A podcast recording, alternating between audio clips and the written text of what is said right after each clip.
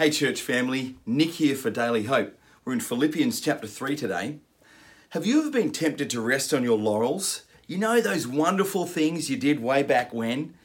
Some of us may have peaked in our college years, some of us in our high school years, some of us in our elementary school years.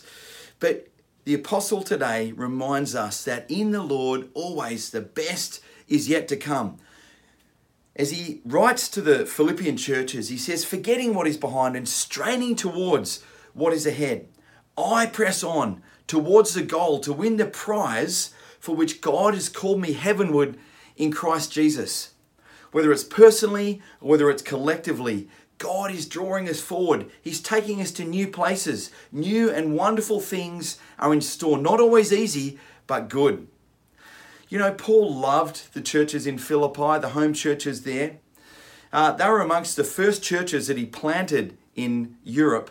And I remember he led that woman, Lydia, to the Lord. She was this really influential businesswoman, and the church just thrived. It was actually quite a thriving place. It was what's called an Augustan city that was kind of like a, a tax haven for retired uh, Roman soldiers and it prospered in every way. The churches there grew and were healthy and wonderful, much like our church. But he writes to them this letter of encouragement. It lacks the kind of corrective elements that the, uh, the book of Galatians or the letters to the churches in Corinth had. This is some thanks and mainly encouragement.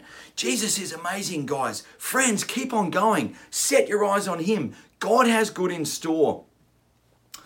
There was some controversy going on, of course, in the churches at that time.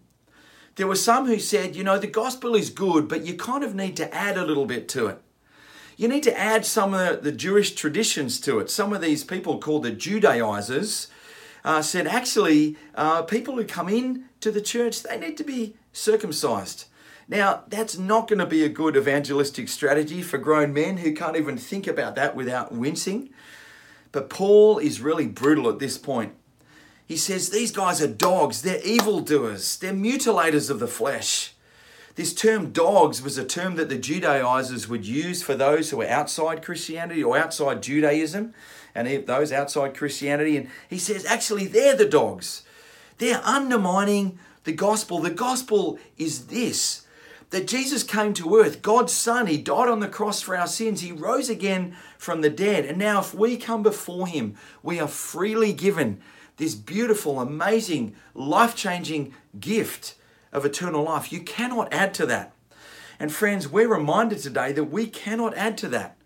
Going to church or tithing or reading the Bible, all these things that can be wonderful in and of themselves, friends, they don't make us any more right with God we are already made right with God.